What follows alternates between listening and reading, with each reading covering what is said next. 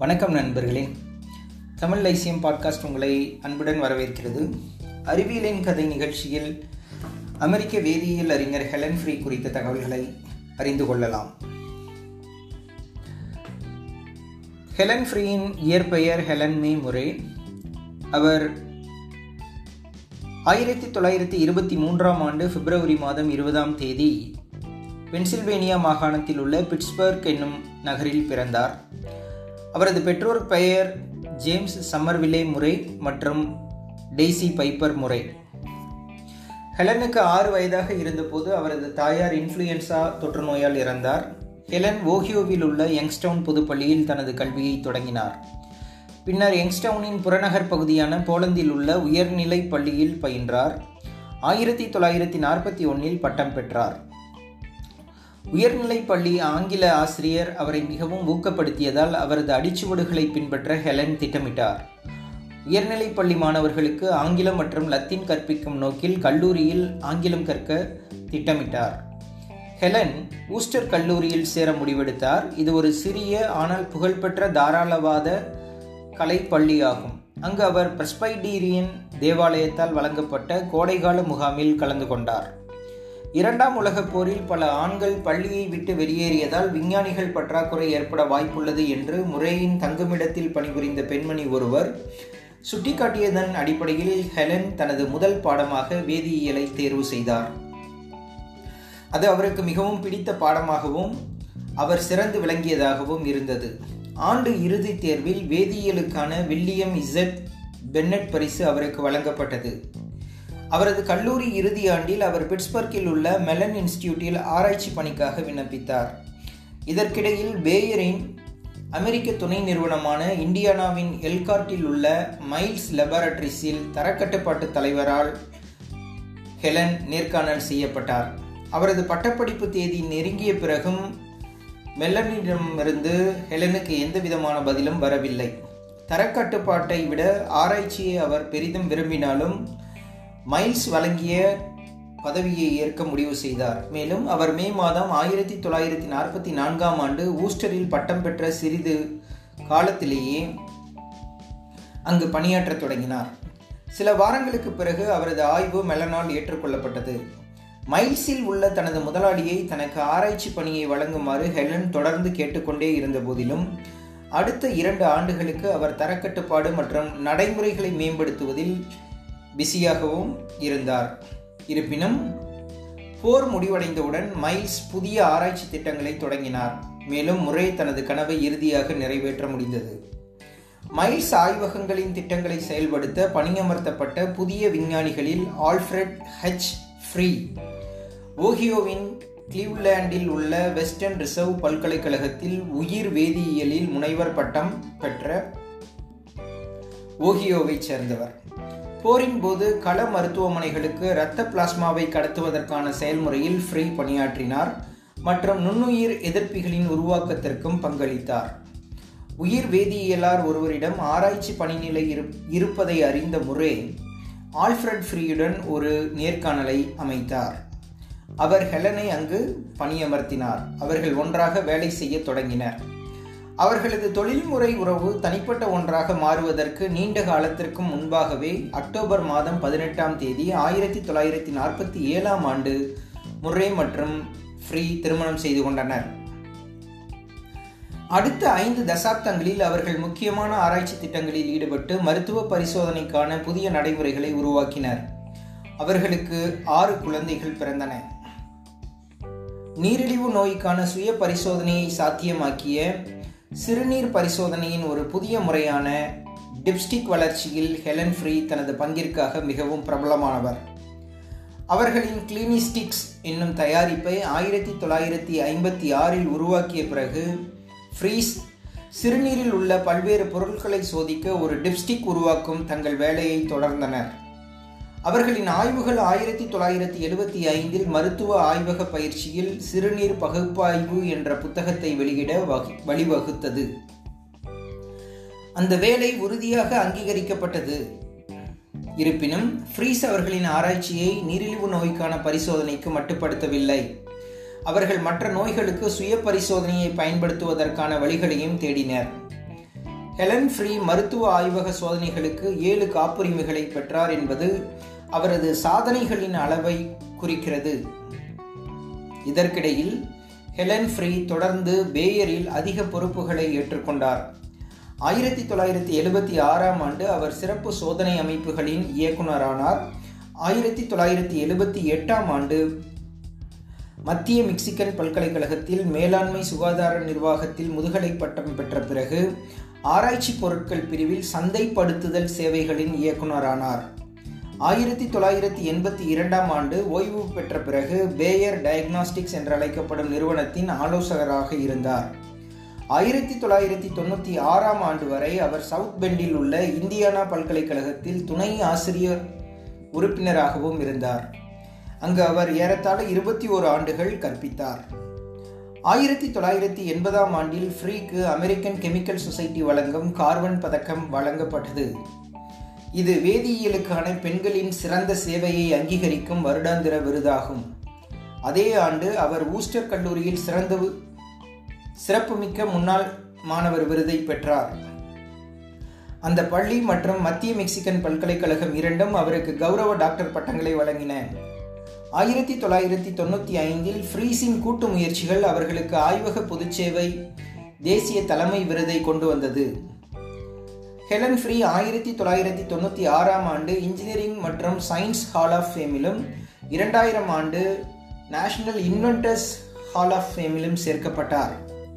அவரது தொழில் வாழ்க்கையின் ஆரம்பத்தில் ஃப்ரீ அமெரிக்கன் கெமிக்கல் சொசைட்டியில் செயல் ஈடுபட்டார். அங்கு அவரது முதன்மை நோக்கம் அன்றாட வாழ்வில் வேதியியல் வகிக்கும் முக்கிய பங்கை பொதுமக்களுக்கு தெரியப்படுத்துவதாகும். ஆயிரத்தி தொள்ளாயிரத்தி எண்பத்தி ஏழாம் ஆண்டு முதல் ஆயிரத்தி தொள்ளாயிரத்தி தொண்ணூற்றி இரண்டாம் ஆண்டு வரை அவர் தேசிய வேதியியல் வார பணிக்குழுவின் தலைவராக இருந்தார். மேலும் அவர் ஒரு சர்வதேச வேதியியல் கொண்டாட்டத்தை நிறுவுவதற்காக ஒரு குழுவை நிறுவினார். ஆயிரத்தி தொள்ளாயிரத்தி தொண்ணூற்றி மூன்றாம் ஆண்டு ஏசிஎஸ் தலைவராக தேர்ந்தெடுக்கப்பட்ட டெர்மினல் பட்டம் இல்லாத முதல் நபர் ஃப்ரீ ஆவார். அவரது பதிவு பதவி காலத்தில் அவர் ஏசிஎஸ்ஸின் நூற்றுக்கும் மேற்பட்ட உள்ளூர் பிரிவுகளுக்கு அவுட்ரீச் என்ற தலைப்பில் பேசினார். மேலும் நவீன உலகில் வேதியியலின் முக்கியத்துவத்தை வலியுறுத்தி செய்தி ஊடகங்களுக்கு அடிக்கடி பேட்டியளித்தார் ஆயிரத்தி தொள்ளாயிரத்தி தொண்ணூற்றி ஐந்தாம் ஆண்டில் அமெரிக்க கெமிக்கல் சொசைட்டியால் முதன் முதலாக ஹெலன் எம் ஃப்ரீ பெயரில் நிறுவப்பட்ட பொது நலனுக்கான விருதை அவர் பெற்றார். அவரது கணவர் ஆல்ஃபிரட் ஃப்ரீ இரண்டாயிரம் ஆண்டு காலமானார். மே மாதம் ஒன்றாம் தேதி ரெண்டாயிரத்தி இருபத்தி ஒன்றாம் ஆண்டு எல்கார்ட்டில் உள்ள ஒரு நல்வாழ்வு மையத்தில் ஃப்ரீ இறந்தார். அவருக்கு வயது தொண்ணூற்றி எட்டு மேலும் பக்கவாதத்தினால் அவர் அவதிப்பட்டார். ஹெலன் மற்றும் ஆல்ஃபிரட் ஃப்ரீயின் டிப்ஸ்டிக் கண்டுபிடிப்பு நீரிழிவு சோதனைகளை ஆய்வகத்திற்கு வெளியே எடுத்துக்காட்டாக மருத்துவர்களின் அலுவலகங்களில் மற்றும் நோயாளிகளை நடத்துவதை சாத்தியமாக்கியது.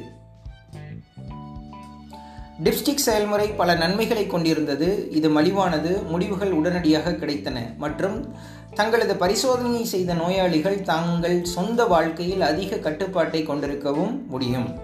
நீரிழிவு சோதனையில் பயன்படுத்துவதற்காக டிப்ஸ்டிக் முதலில் உருவாக்கப்பட்டாலும் கண்டுபிடிப்பு மற்ற நோய்களுக்கு அதிக அளவில் பயன்படுத்தப்பட்டது. மேலும் சுய பரிசோதனை என்ற கருத்தை ஏற்றுக்கொள்வது மருத்துவ கவனிப்பின் கருத்தை தீவிரமாக மாற்றியுள்ளது. நோயாளிகள் இப்போது தங்கள் சொந்த சிகிச்சைக்கான பொறுப்பை எடுத்துக்கொள்ளலாம் பெரும்பாலான பெரும்பாலானவர்கள் இதை வரவேற்கின்றனர். ஒரு கண்டுபிடிப்பாளராக ஹெலன் ஃப்ரீயின் சாதனைகள் அவர் தனது விருப்ப வேதியியல் துறையிலும் பொதுவாக அறிவியல் மற்றும் கணிதத்திலும் செல்வாக்கு மிக்கவராக மாற உதவியது. வகுப்பறையில் அந்த பாடங்கள் புறக்கணிக்கப்படுவதை கண்டு திகைத்த அவர் தேசிய வேதியியல் வாரம் தேசிய அறிவியல் மற்றும் தொழில்நுட்ப வாரம் தேசிய மருத்துவ ஆய்வக வாரம் போன்ற விழிப்புணர்வு நிகழ்ச்சிகளில் ஈடுபட்டு அவற்றின் முக்கியத்துவத்தை விளம்பரப்படுத்தியது மட்டுமின்றி தனது செய்தியையும் மாணவர்களிடம் எடுத்துச் சென்றார். கல்லூரிகளுக்கும் மற்றும் பள்ளிக்கூடங்களுக்கும் சென்றார். மாணவர்கள் மற்றும் ஆசிரியர்களுடன் தனிப்பட்ட முறையில் பணியாற்றினார். ஃப்ரீயின் குறிக்கோள் இளைஞர்கள் தங்கள் வாழ்க்கையை அறிவியல் ஆராய்ச்சிக்கு அர்ப்பணிக்க ஊக்குவிப்பதாகும். இதனால் அவர்கள் ஒரு நாள் குறிப்பிடத்தக்க மருத்துவ கண்டுபிடிப்புகளை உருவாக்கலாம் அல்லது மருத்துவ சிகிச்சையை கணிசமாக மேம்படுத்தும் செயல்முறைகளை உருவாக்கலாம். சிறுநீர் பரிசோதனைக்கான டிப்ஸ்டிக்ஸ் ஹெலன் எம் ஃப்ரீ மற்றும் ஆல்ஃபிரட் ஃப்ரீ இருவரும் இணைந்து பணியாற்றி நீரிழிவு நோயாளிகளின் சிறுநீரில் உள்ள குளுக்கோஸை பரிசோதிப்பதற்கான எளிய சிக்கனமான யூரின் டிப்ஸ்டிக்கை கண்டுபிடித்தனர். ஃப்ரீஸ் திட்டத்தில் ஈடுபடுவதற்கு முன்பு மைல்ஸ் லேபரட்டரிஸ் மூலம் கிளீனி டெஸ்ட் என்ற டேப்லெட் உருவாக்கப்பட்டது. இந்த மாத்திரைகளில் ஒன்று சிறுநீர் மாதிரியை கொண்ட சோதனை குழாயில் விடப்படும். மேலும் குளுக்கோஸின் இருப்பு திரவத்தின் நிறமாற்றத்தால் குறிக்கப்படும். ஃப்ரீஸ் மாத்திரைகளை பரிசோதித்து அவற்றின் ரசாயன உள்ளடக்கத்தை செம்மைப்படுத்தினார். இந்த செயல்முறையின் வெற்றியால் ஈர்க்கப்பட்ட அவர்கள் மற்ற நோய்களுக்கும் இதை பயன்படுத்த முடிவு செய்தனர். ஹெப்பாட்டிட்டிஸ் ஏ ஒரு பெரிய உடல்நல பிரச்சனையாக இருந்ததால் சிறுநீரில் பிலிரூபினை கண்டறியக்கூடிய மாத்திரையை அவர்கள் தயாரித்தனர். இதனால் ஹெப்பாட்டிட்டிஸ் ஏ இருப்பதை கண்டறிய முடிந்தது. இருப்பினும் சோதனை குழாய்களில் ஈடுபடாத எளிமையான செயல்முறையை செய்ய ஃப்ரீஸ் உறுதியாக இருந்தனர். சிறுநீரை உறிஞ்சும் ஒரு பொருளால் செய்யப்பட்ட ஒரு சிறிய மேட்டில் சிறுநீரை விடும்போது பிலி பிலிரூபின் மேற்பரப்பில் விடப்பட்டது. மாத்திரை பின்னர் அந்த மேட்டில் வைக்கப்பட்டது. ஹெப்பாட்டிட்டிஸ் ஏ இருந்தால் அந்த மேட்டில் வண்ணமயமான வளையம் தோன்றும். ஹெலன் ஃப்ரீயின் கூற்றுப்படி இக்டோ டெஸ்டில் செயல்பாட்டில் மேட்டை பயன்படுத்துவதுதான் அவரது கணவரை கிளினிக் டெஸ்டில் முன்னேற்றம் பற்றி சிந்திக்க தூண்டியது. டேப்லெட்டில் உள்ள அதே ரசாயனங்களால் ஒரு துண்டு காகிதத்தை செறிவூட்டினால் ஒருவர் தானே சிறுநீரை காகிதத்தில் விட்டு ஆய்வு முடிவுகளை அறியலாம். ஒரு டிராப்பரை பயன்படுத்துவதற்கு பதிலாக சிறுநீரில் ஒரு சோதனை பட்டையை நனைக்கும் வகையில் காகிதத்தை ஸ்ட்ரைப்ஸ்களாக வெட்டலாம் என்று ஃப்ரீஸுக்கு தோன்றியது. டெஸ்ட் ஸ்ட்ரைப்ஸ் அந்த துண்டு சிறுநீரில் மூழ்கி இருக்க வேண்டிய நேரத்தை குறிப்பிடும் விரிவான வழிமுறைகளும் மருத்துவர்கள் மருத்துவமனைகள் மற்றும் நோயாளிகள் பரிசோதனை முடிவுகளை பெறுவதற்கு உதவும் வண்ண விளக்கப்படமும் இருக்கும். உடனடியாக சிறுநீர் குளுக்கோஸ் பரிசோதனைக்கான இந்த புதிய தயாரிப்பு கிளினிஸ்டிக்ஸ் என பெயரிடப்பட்டது. ஆயிரத்தி தொள்ளாயிரத்தி ஐம்பத்தி ஆறில் சந்தைக்கு வந்தது. அடுத்து ஃப்ரீஸ் பல்வேறு வினைப்பொருட்களிடையே ஒரு தடையை ஏற்படுத்தி ஒரே ஸ்ட்ரிப்பில் பல சோதனைகளை இணைப்பதற்கான வழியை கண்டுபிடித்தார். ஆயிரத்தி தொள்ளாயிரத்தி எண்பத்தி ஒன்றாம் ஆண்டு அவர்கள் மல்டிஸ்டிக்ஸை அறிமுகப்படுத்தினர். இது ஒரு துண்டின் மீது பத்து வெவ்வேறு சிறுநீர பரிசோதனைகளை செய்ய முடிந்தது.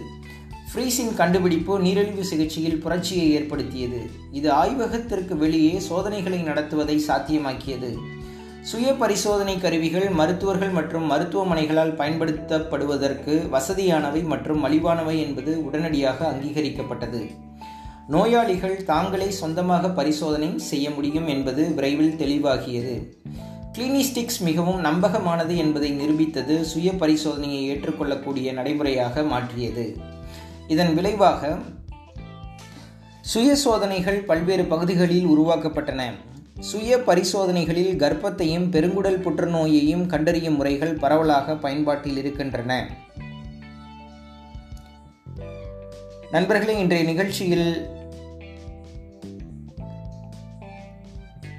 டிப்ஸ்டிக் குறித்த ஆராய்ச்சி செய்த அமெரிக்க வேதியியல் அறிஞர் ஹெலன் ஃப்ரீ குறித்த தகவல்களை அறிந்தோம். நாளை வேறொரு நிகழ்ச்சியில் புதிய தகவல்களுடன் சந்திக்கலாம். நன்றி நண்பர்களே.